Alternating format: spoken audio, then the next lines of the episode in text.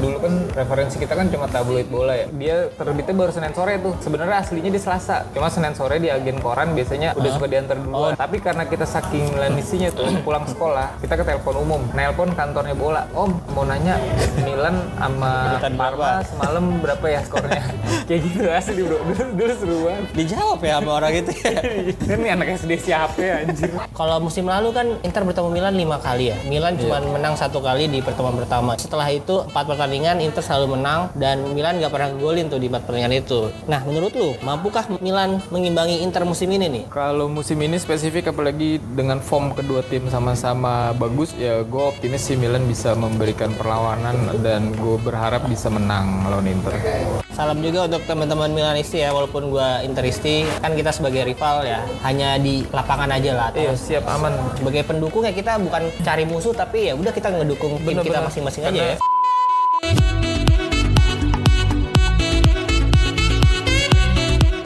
Halo, selamat pagi, siang, sore, dan malam. Kembali lagi di Interisme Podcast, podcast yang bahas berita-berita seputar Inter yang dibawakan oleh gua Aldi, seorang Interista yang lahir tahun 90-an secara monolog dan kadang-kadang juga mengundang bintang tamu. Seperti episode kali ini, gua nggak sendirian karena sebentar lagi kita akan menghadapi derby della Madonnina. Gua mengundang tamu spesial nih dari kubu rival, dari kubu Milanisti. Eh, langsung gua present aja temen gua, Bang Bara. Halo Bang Bara. Halo di Aduh, apa kabar nih? baik-baik Akhirnya kita bisa ngetek nih secara empat mata doang ya. audio audio doang. ya. Iya, biasanya kita bareng-bareng dan ada videonya tuh. Iya. Jadi kalau aman berarti gue pakai kolor doang ya.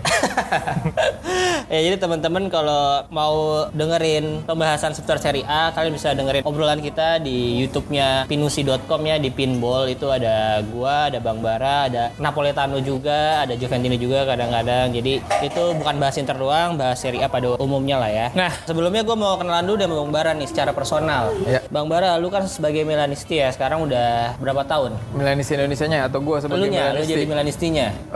gue sebagai Milanisti udah lumayan lama ya 9 98 98. 97 98 Wih, itu tahun ketahuan umur gue dong hampir 25 tahun ya. 25 tahun ya itu umur mencintai Milannya udah 25 tahun apalagi umur lu hidupnya ya jadi dari tahun 9798 nah itu gimana tuh bang awal mulanya Iya ini gua- kalau gue ceritain ulang-ulang nih temen gue nih bangga terus nih si Dimas Habib namanya. oke Jadi dulu nih waktu zamannya Malin Kundang. jauhan dong itu Jadi gue kelas 6 SD.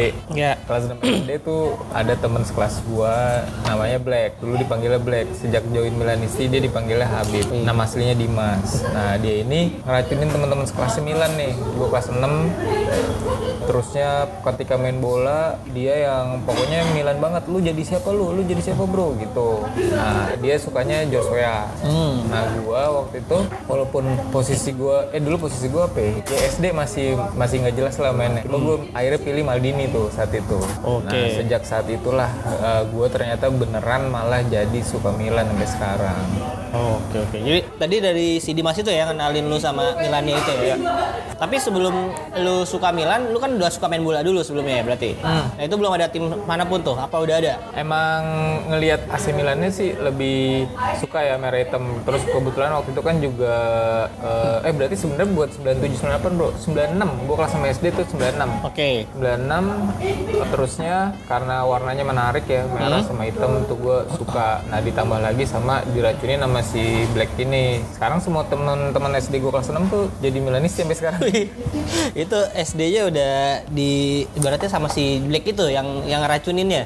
iya seru banget Atau sih SD? dulu sih kalau gue cerita nih soalnya seru buat anak sekarang ya Ah. sekarang kan ada internet ada apa Iya, segala macam. ah. jadi ini si Black ini dia tiap Senin bakal nulis di buku klasemen Wih. klasemen AC Milan terusnya dulu kan referensi kita kan cuma tabloid bola ya Senin sama Kamis Hmm. Iya. Hmm. Nah terus dia terbitnya baru Senin sore tuh tabloid. Sebenarnya aslinya di Selasa terbitnya. Cuma Senin sore di agen koran biasanya apalagi yang langganan kayak gue tuh udah suka diantar duluan. Oh, udah duluan ya, udah. Tapi karena kita saking milanisinya tuh pulang sekolah kita ke telepon umum. Ngapain tuh? Nelpon kantornya bola redaksi. Diangkat tuh tapi. Diangkat. Oh iya. Om mau nanya Milan sama Kedutan berapa? Parma semalam berapa ya skornya? kayak gitu asli bro. Dulu, dulu seru banget. Dijawab ya sama orang itu. ya. Dijawab. Kan nih anak SD siapa ya anjir. gokil gokil berarti sampai segitunya berarti dulu nyari informasi tentang bola ya emang ada koran tapi kan kadang-kadang kita pengen tahu lebih dulu tuh lebih update lagi ya biasanya kan karena mainnya ya Sabtu Minggu atau Senin pagi lah Iya. ya harusnya Senin paginya tuh udah keluar klasemen tapi korannya itu baru keluar Selasa sore biasanya untuk yang Hmm. reguler ya oke jadi pemain favorit lo Maldini dong Jadinya enggak sih. siapa sekarang Kalau all time gue Albertini. Albertini. Oh, kenapa tuh alasannya? Karena agak nggak mainstream gitu. Eh, iya, jadi memang dari Maldini kan mainstream terkenal banget. Terus kemudian di Scudetto-nya 1998 itu Albertini juga masih main kan sampai tahun 2000-an awal tuh. Eh, di situ gue mulai mulai masuk SSB, mulai main bola eh, dan gue terinspirasi dari dia banget. Gue posisinya DM sampai sekarang kan. Ya gue ngeliat dia tuh kayak metronomnya tim dan gue suka dukungnya tuh sebenarnya orang-orang atau hal-hal yang underdog. Ya, iya, ya. Jadi bukan yang superstar atau apa, Hmm. tapi gue ngeliat fungsi vitalnya Albert ini, nih kalau dia nggak ada itu udah pasti pincang. Jadi gue suka pemain-pemain yang nggak terlihat tapi sebenarnya perannya vital.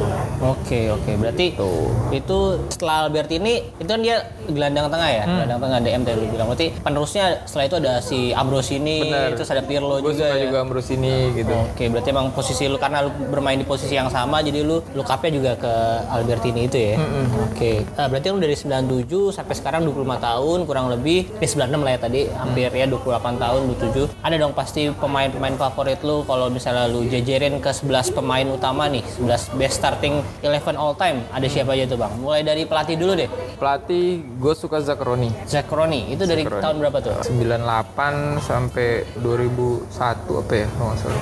Oke, itu sama dia menang dapat apa? ya? Eh, Scudetto. Scudetto. Oh, Scudetto 98 belum itu Ah, sampai UCL ya UCL tuh baru Ancelotti ya Wah, UCL dia nggak juara. Gue suka dia karena itu mirip-mirip kayak kemarin Scudetto Milan yang ke 18, saya 19 yang udah lama nggak Scudetto ya. Itu saat itu juga baru berakhirnya dari masa-masa kelam tuh. oke Jadi pas Milan Clifford eh, segala macam si trio Belanda yang Hmm. Ya. Hmm. versi kedua Rezegers, David segala macam itu kan benar-benar ya lu teruji fans Milan kalau lu udah pernah saat itu Milan ada di posisi 11 apa berapa gitu ya lu nggak bakal gimana Ya, gimana dengan kondisi Milan sekarang. Hmm. oke berarti pelatih Zakaroni ke penjaga gawang nih siapa penjaga gawang favorit lo Abiati sih. Abiati wah iya sih dia legend Milan juga ya karena dia sebelum di Milan di mana sih dia kayaknya nggak Dia banyak dari yang play deh. Primavera. Oh, dari Primavera berarti jadi pensiun pun di Milan kan oh berarti one man one club nih Sempet dipinjem-pinjemin aja sih. pinjemin doang ya Ah. Nah, Jadi waktu itu kan dia baru naik dari Primavera terus si Sebastiano Rossi cedera. Walaupun Idida bagus banget dan memang ya lebih skillful, lebih legend dari Abiati. Cuma ketika dia posisi di saat itu kiper muda mengemban tanggung jawab besar dan ternyata malah Scudetto Hmm. tahun itu. Itu gue suka sama dia sih. ya, ya. oke untuk formasinya lu pakai formasi berapa 3-4-3. 3-4-3 oke berarti 3 back nih ada siapa aja 3 backnya 3 back CB kirinya Maldini udah pasti. oke Tengahnya itu Desailly, Biseli, oke. kanannya Nesta. Nesta, oke. Pada- eh, Nesta itu padahal kidal juga ya Nesta ya. Hmm. Tapi ya bisa lah dia di mana aja. Back tangguh, oke. Empat gelandang depannya ada siapa aja? Kiri luarnya Theo deh, Theo Hernandez nih. walaupun mepet sama Sergino ya, Oh, Nah, tapi gue Sergio lihat oke banget sih. Oke, Theo lebih produktif. emang buat ya gol. sudah sedikitnya. Oke, ke kanan Ka- eh, yang paling kanan dulu siapa? Paling kanannya itu Kafu. Kafu, oh ya keren. Seru sih, seru. Betul tuh Te- Theo Kafu. Ya Kafu eh, ofensif oke, tapi defensif juga oke. Iya. Oke, dua gelandang tengahnya. gue Eh, pengen bilang Albertini sama Ambrosini cuma mereka saling backup sih gue rasa karena tetap harus ada mereka jadi kayak eh, destroyer sama orkestratornya ya tapi yang satu lagi gue taruh si Dorf deh Yang agak sedikit ofensif juga ya berarti Dia ya. ofensif box to box eh, bertenaga juga Hmm. Berarti Albertini dan Sidor. Albertini dan si Dorf Terus ada tiga penyerang di depan. tiga penyerang gue pengen taruh si Shevchenko justru di yang Kiri. kiri, luar sih Kiri luar, oke Kiri bisa luar, katin ya, karena katin larinya side ya. kenceng ya Hmm. Kanannya kanannya juga Mesayas. nggak apa Sailmaker? Van Basten gue minta tolong geser dulu. Oke. Om geser ke yang tiga kanan nih om agak-agak ke winger tapi second striker aja jangan terlalu keluar Oh, karena iya, ada iya. Cafu nanti yang naik. Iya, betul, betul. Oke nih, berarti ujung tombaknya nih siapa nih? Eh, dulu pasti agak di luar prediksi. Iya nih, pasti bukan Inzaghi. Kan gue suka Bierhoff. Oh, Oliver Bierhoff. Gue suka Bierhoff di situ dia. Jadi dia buat ngambil yang bola udara, terus dia juga mantulin, mantulin bola buat ke si Seva sama Van Basten. Gitu. Oke, jadi kalau kita recap, pelatih Z- Alberto Zaccaroni, kipernya Christian Abiati, backnya ada Maldini, Mark Desailly sama Albert Ernesta dia, terus eh, tengahnya kiri ada Theo, tengah berdua ada Sedov sama Albertini, Iya. kanan ada Cafu, depannya tadi ada Van Basten di kanan, Skema di kiri dan Hmm. di depannya tengah. iya. Bierhoff di sebagai ujung tombak ya. Oke, menarik, menarik. Kalau menurut lu dengan skuad Milan yang seperti ini bisa treble winner apa bisa semua ya semua gelar lah didapat tuh misalnya mereka main bareng. Gelar dunia akhirat bro. Bila dunia antar klub udah lewat lah ya berarti di Piala Iya, atasnya dunia lagi ya. antar planet. Antar planet lah ya. Oke oke. Jadi sekarang lu udah jadi Milanisti 25 tahun lebih dan akhirnya kan tergabung juga di komunitas Iya. Milanisti Indo nih. Gue mau tahu sedikit dong tentang Milanisti Indo. Hmm. Itu udah ada dari tahun berapa? Milanis Indonesia 2003. Oh sama berarci terbentuk ya. ya, sama Maichi 20 tahun juga tahun ini. Dan kemarin juga baru eh, ini ya gathering untuk Gathering merayakan nasional, sekal- gathering betul. nasional sekalian ngerayain ke 20 tahun itu ya. Hmm. Itu kemarin acaranya gimana bang? Acaranya seru banget sih karena memang ajang itu ya satu-satunya yang mempertemukan Milanisti Indo- se-Indonesia. Se-Indonesia Jadi ya, Iya, bisa jadi. ketemu semua orang dari Sumatera sampai Papua. Tapi Papua kemarin nggak ada yang datang sih. Kupang paling jauhnya. Oke berarti itu kemarin di Magelang acaranya. Kemarin di Magelang. Kurang lebih berapa orang yang hadir? 300 300 kecil lah. 200 dan sekalian ada acara nobarnya juga kemarin ya lawan Torino kalau nggak salah. Iya. Betul Hmm. betul. Dan menang juga 4-1. Nah, pasti seru banget nonton bareng. Tim yang menang banyak gol tercipta. Nah, kalau lu sendiri nih di Milanisti Indo sekarang ini eh, sebagai membership doang kah apa pengurus juga? gue Eh, kebetulan sekarang hubungan internasional Oke, jadi humas bagi internasional juga ya. periode kedua jadi pengurus lah. Oh, udah periode kedua. Berarti sebelumnya lu jadi apa? sih? Sebelumnya humas semuanya sih kayak kayak posisi dulu sekjen Oh, oke. Cuma di pengurus yang lalu itu nggak ada nggak ada posisi sekjen. Nah, dengan eh, posisi lu sekarang itu sebenarnya di komunitas job desk lu apa aja? Sebenarnya lebih ke komunikasi ke manajemen klub, kemudian juga ke Milan klub dari negara-negara lain. gitu. Oh, jadi ya maksudnya men- menjembatani lah ya misalnya ada event-event dari Milannya sendiri yang mau ke Indonesia apa ke Asia, jadi lu akan dihubungi gitu untuk Iya. bekerja sama lah intinya ya. Oke. Campaign-campaign eh, sosmed atau apa dari manajemen Milan itu biasa info ke gua. Terus kalau dari negara lain eh, biasa mereka suka kontak kalau ada yang mau main ke Indonesia atau biasa Milanisti Montreal Kanada tuh suka bikin event turnamen FIFA di PS4 online online. Nah itu antar negara udah jalan 3 atau 4 tahun lah. Oke. Itu seluruh dunia ikut yang ada ada Milanistinya ya. Yang ada Milanistinya. Oke, nah itu kalau misalnya gue kan ngebanding mungkin nggak nggak ngebandingin sih, cuman kalau misalnya di Ici kan Ici tuh sebagai yang eh, official lah ya, jadi ter, ter ini terkoneksi juga sama klubnya langsung. Berarti ini Milanisti Indonesia juga kurang lebih seperti itu ya? Ya, jadi ada namanya IMC. Apa tuh ya, IMC? Associazione International Milan Club. Oh, Oke. Nah, itu jadi eh, isinya itu as- dia asosiasi Milan-Milan klub dari seluruh dunia maupun lokal Itali. Hmm, hmm, hmm. Nah untuk Milanisti Indonesia sendiri sekarang eh, sezione ya kalian nyebutnya sezione udah ada berapa nih di Indonesia? Ada 102 atau 103 gitu. 103 sih kayaknya. Oh jadi hampir mungkin di setiap provinsi ada berarti Hmm, ya? Provinsi sekarang ada gue nggak tahu nih kayaknya 34 atau 36 gue lupa deh. Iya. Bahkan kota-kotanya gitu juga ada kan kayak Depok pun sekarang udah sezione. Wah Depok udah sezione sendiri ya. Iya, Tang- Tangsel, Tangerang. Oke oke. Nah kalau mau ikutan membershipnya itu per season atau bisa di tengah bulan tengah season itu ikut? Kapan aja sih? Bisa aja ya? Nah, Oh, Jadi masa berlakunya itu 2 tahun dua tahun. buat member. Jadi eh, kalau mau daftar itu gimana bang? di eh, membership at milanisti.or.id itu bisa diklik di situ ada ada pilihan-pilihannya. Jadi sekarang semua sistemnya udah online ya kan. Online ya, heeh. Mau jadi member ataupun mau belanja merchandise tinggal kunjungin web, Hmm? semua transaksi juga online di sana bisa eh, dari GoPay, transfer dan segala macem Oke, jadi untuk teman-teman Milanisti yang mungkin lagi dengerin episode kali ini nih, buat kalian yang belum join sama Milanisti Indo, kalian bisa tadi eh, masuk ke situsnya milanisti.or.id ya. Atau kalau lebih gampangnya mungkin kalian bisa datengin atau kunjungi sosial medianya ada di Instagram tuh di milanisti.or.id, di Twitter ada nggak bang? Ada. Ada semua ya. sama semua Facebook. Facebook eh, juga Twitter, sama ya. Instagram. Ah, Nanti informasi-informasinya bisa di situ. Kurang lebih ada beberapa jenis membership tuh bang. Kalau yang buat awal itu ada dua, jadi yang 80.000 sama yang 175. Bedanya apa tuh? Yang 175 dapat kaos, kaos member.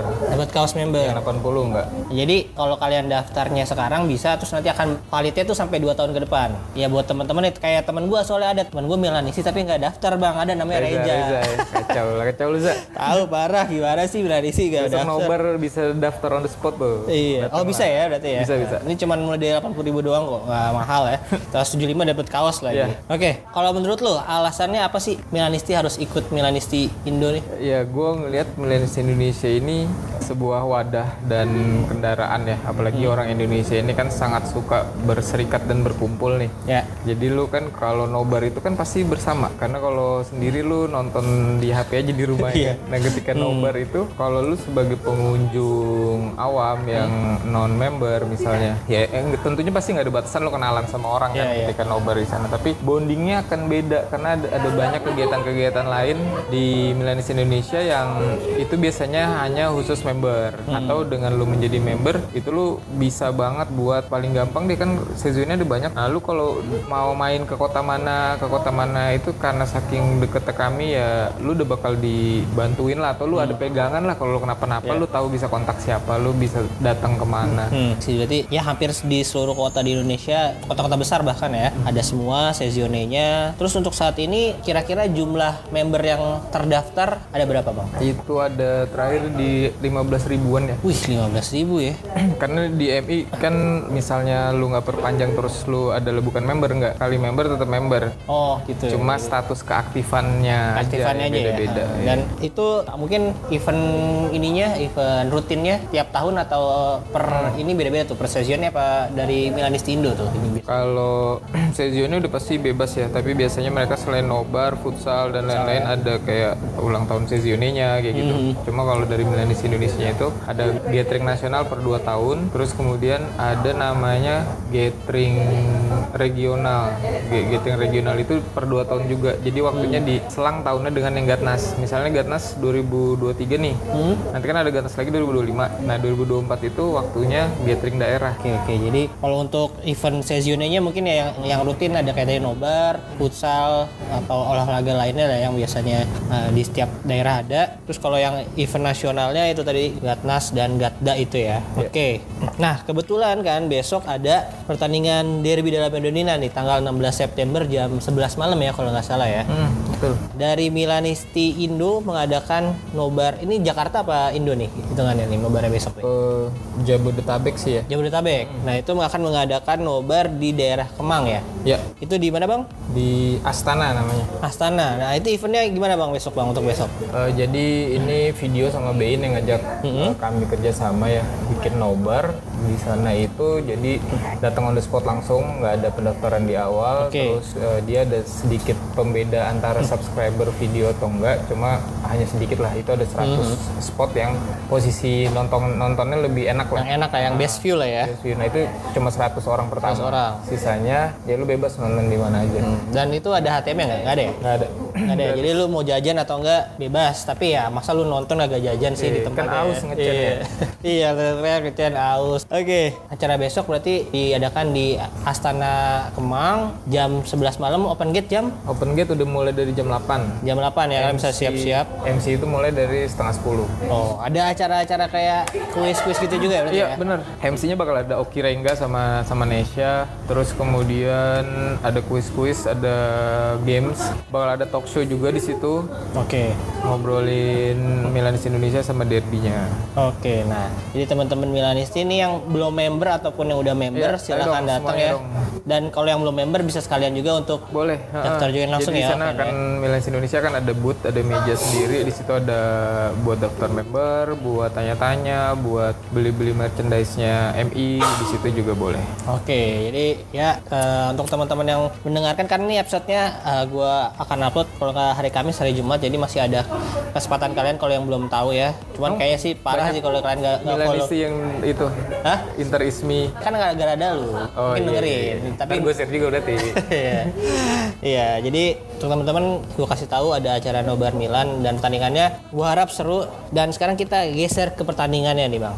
Kalau musim lalu kan Inter bertemu Milan lima kali ya. Milan cuma menang satu kali di pertemuan pertama itu 3-2 skornya kalau nggak salah. Terus setelah itu empat pertandingan Inter selalu menang dan Milan nggak pernah golin tuh di empat pertandingan itu. Di Arab Saudi 3-0, terus di Serie A itu 2-0 ya kalau nggak salah.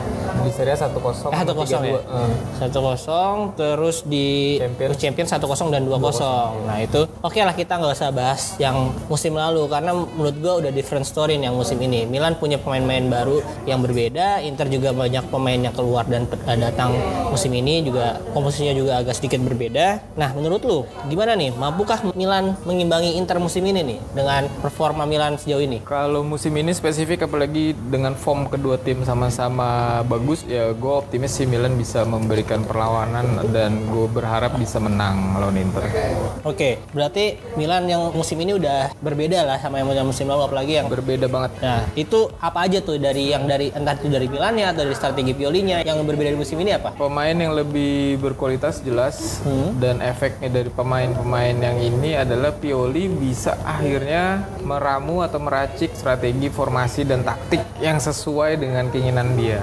Oh. Kayak gitu sih. Emang yang sebenarnya yang dia inginkan tuh yang kayak gimana? Kebaca dari tiga pertandingan awal sih, dia ternyata menggunakan eh, formasi yang formnya berubah ya. Jadi antara dia ketika defend maupun build up play itu formasinya berubah dari 4-3-3 ke 3-4-3 dan sekarang dia bisa memaksimalkan itu karena punya pemain-pemain yang memang dia request dan punya kualitas yang mumpuni buat itu dibanding tahun lalu kayak ya dia cuma bisa ngeracik strategi dan formasi dengan kualitas adanya yang udah tersedia di klub kayak gitu sih Oke oke dan ini yang gua dengar juga dari Reza yang teman gua Milan di situ tadi bang ya. Sekarang Milan ya lebih fluid ya seperti yang lu bilang juga eh, ada beberapa kali dia nonton katanya kalau saat Theo misalnya ke depan ikut menyerang gitu kadang-kadang Calabria juga yang dari sisi kanan itu mengisi lini tengahnya sebagai double pivot jadi dia sama si Kronik itu ya bang ya. iya Oh, jadi itu yang yang mungkin agak berbeda dan efek- eh, efeknya juga bagus ke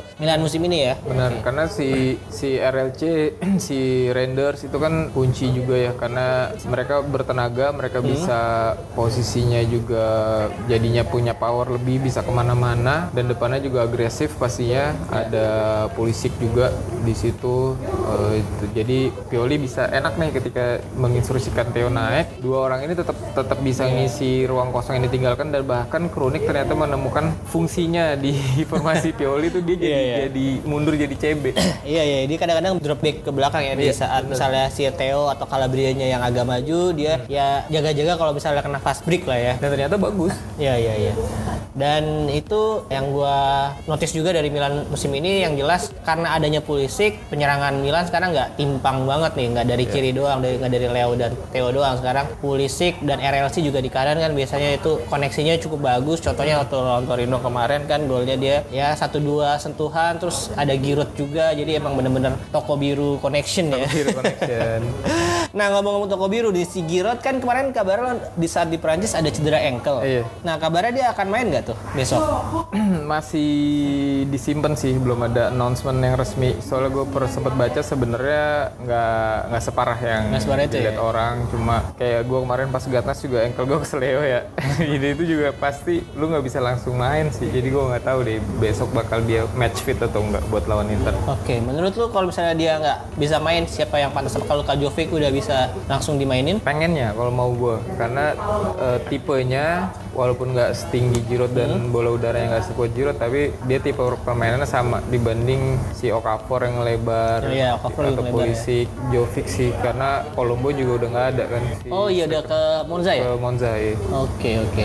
Nah, eh, Luka Jovic ini udah debut belum sih kemarin? Belum, Eh, Belum ya. Jadi mungkin kalau misalnya besok dimainin jadi bakal debutnya dia pertama kali ya. Oke, jadi Giroud itu masih tanda tanya nih. Kalau dari sisi gua sisi Interisti ya, ya pasti eh, seneng karena Giroud sekarang udah 4 gol walaupun 3 dari penalti ya. 3 apa 2 sih? 3 ya? tiga tiga tiga penalti ya. Eh, tapi dia merepotkan banget terutama kalau lawan Inter, apalagi kalau misalnya yang jaga beknya si De Vrij nih. iya itu kan Giroud ini ya sebagai kryptonite De Vrij lah kalau gue lihat dari beberapa musim terakhir lah ya Pak, saat si Giroud dijaga De Vrij dia bisa golin ya banyak lah waktu itu dan ngehnya di timnas juga begitu dia cedera masuk Turam Turam ngegolin lagi Dia golin langsung gol debut lagi itu dia abis kemarin lawan Fiorentina gol debut di Inter dia langsung gol debut di Prancis jadi Iya, itu dia jadi ngeri nih formnya dia. ya lagi lagi bagus lah moral dan vibesnya mungkin ya dan kalau di Inter sendiri semua pemain alhamdulillahnya sehat semua ya paling masih menunggu yang dari ini nih yang dari international break yang pemain Amerika Selatan mereka masih main tanggal 14 kalau nggak salah nanti malam berarti itu ada Lautaro Martinez kalau Juan Cuadrado kabarnya eh, dipulangin karena mes- agak, agak sedikit cedera juga Terus ada Alexis Sanchez kalau dari Milan kalau nggak salah itu ada Pulisic sama Yunus Musa ya yang masih di Amerika Selatan ya nah semoga aja karena kan dia akan nyampe tuh dua hari sebelum derby tuh hari Kamisnya jadi ya mungkin fitnessnya masih belum fit 100% Amerika gue sempet lihat kemarin ada result mereka dua kali main apa sekali sih? negaranya Ah negaranya. dua kali main karena eh, qualifier all ini Oh berarti yang kemarin yang pertamanya baru ya. Iya. Jadi tim-tim dari Amerika Selatan atau Amerika sana tuh masih main nanti malam kalau nggak salah.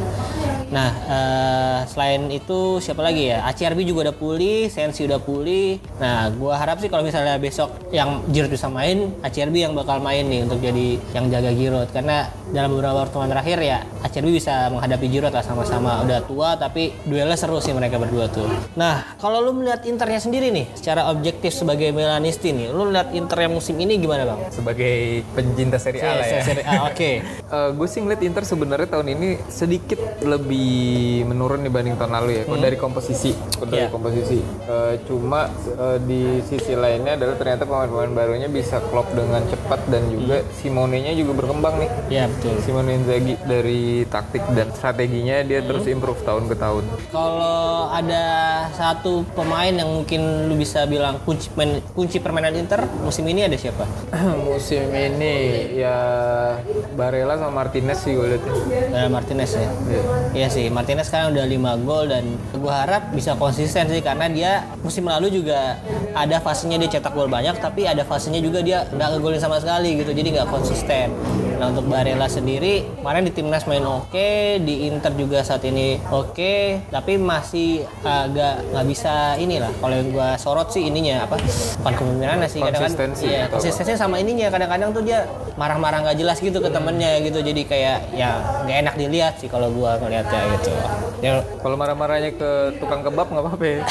Hakan ya Kan marahinnya Iya, dan Hakan juga musim ini mengemban eh, role yang berat menurut gua karena ditinggal Brozovic dia harus ngisi posisi itu Iya. dan kita tahu kan di Milan di eh, klub sebelumnya Leverkusen dia tuh sebagai pemain yang ofensif banget di Milan bahkan sempat dipakai jadi winger juga ya dulu Hmm. Iya. ya. Nah sekarang dia agak ke belakang sebagai apa sih sebutannya itu Mezal, eh bukan Mezal apa sih? Eh, Requar, requarista bukan apa yang kayak Pirlo gitu apa posisinya?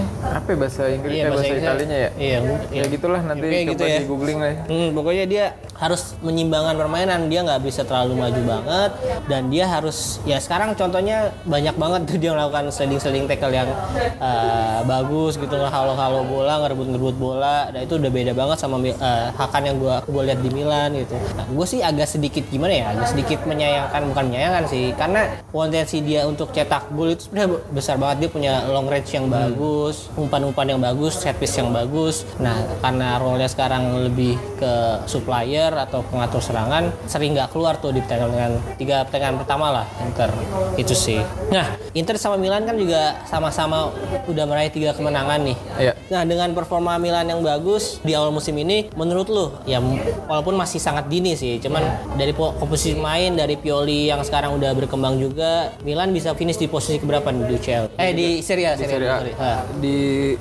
dua besar ya.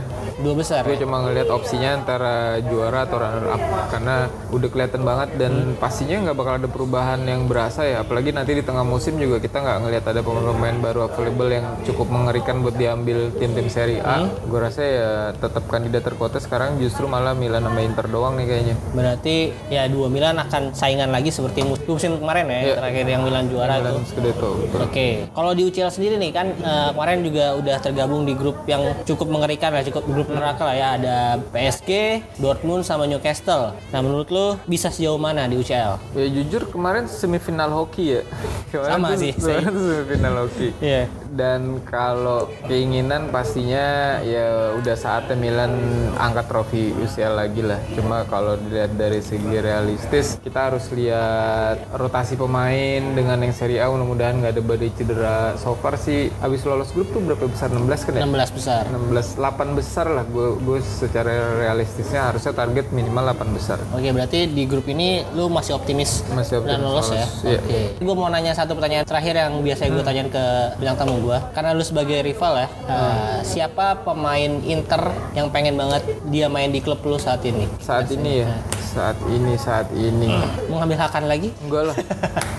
Hakan dia mau bayar buat masuk ke Milan juga nggak mau gua. Tadi ya bener kata lu si Barella emang kadang-kadang ya. Cuma tuh gue beberapa tahun terakhir dia main di Inter sih gue mengagumi dia sih. Kayak kalau punya nih orang di Milan tuh apalagi tahun beberapa tahun sebelumnya ini bisa duet bareng Tonali sih bakal keren sih. Oke, jadi Barella. Barella. Sip-sip untuk striker, lu berarti nggak mau ngambil Lautaro karena kan Giroud udah udah tua juga nih. Mm-hmm. Tapi menurut lu Lautaro agak kur- agak kurang cocok di situ. Nggak cocok karena gantinya Giroud harus seorang big man juga. Benar juga ya. Iya. Oke, jadi gitu aja. Thank you banget Bang Bara udah nemenin gua ngobrol kali ini. Thank you, thank you, Di. Ya, salam juga untuk teman-teman Milanisti ya, walaupun gua Interisti dari ICI, kan kita sebagai rival ya, hanya di lapangan aja lah. atau Iya, siap aman. Sebagai pendukung ya kita bukan cari musuh, tapi ya udah kita ngedukung tim kita Benar-benar. masing-masing aja Karena ya. Hmm. Ini mungkin tambahan juga kali dia kayak apalagi yang misalnya sama-sama kita berorganisasi ya itu kan Iya. Hmm. bisa saling tahu sebenarnya apa sih improvement yang mungkin ada di ICI bisa diaplikasikan di Iya, betul. NI. Terus kemudian kita juga berteman bisa kayak sekarang kita ngopi bareng atau bahkan ada banyak yang ternyata sekantor bareng gitu. Hmm, Jadi ya, nggak perlulah kita bukan fans liga lokal ya. kita fans kayak gitu doang harusnya nggak perlu sampai dibawa-bawa ke, ke kehidupan nyata lah. Nah, ya.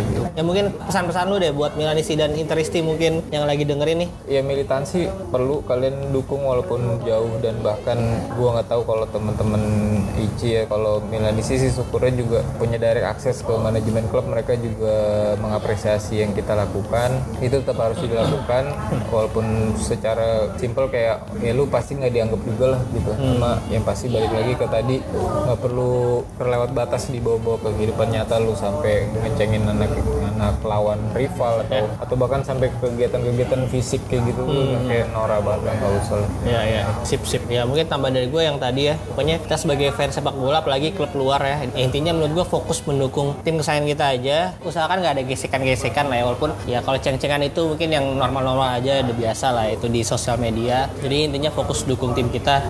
Oke Bang Bara sekali lagi thank you banget. Semoga kita bisa ngobrol lagi di lain kesempatan ya. di pinball dong Oh iya di Ngobrol Greenball lagi. pasti kita akan reguler di sana, amin. Nah teman-teman jadi sekali lagi gue ingetin eh, kalau mau dengerin obrolan tentang Serie A ada gue sama Bang Bara juga di Pinball itu setiap minggunya ada pembahasan Serie A ya. Terus gue juga ada di Optis itu barang teman gue yang tadi itu yang nggak daftar member Milanisti itu si Reja sama Rangga dia dari Napolitano itu bahas Serie A juga. Terima kasih untuk teman-teman yang sudah mendengarkan episode kali ini. Jangan lupa di follow akun sosial media gue di Interisme Podcast kalau Instagram, kalau Twitter ada Interisme Media. Follow juga akun Noise eh, Spotify di follow atau subscribe, nyalain loncengnya biar kalian nggak ketinggalan tiap ada episode baru. Sekali lagi terima kasih Adi Fiderci, Forza Inter.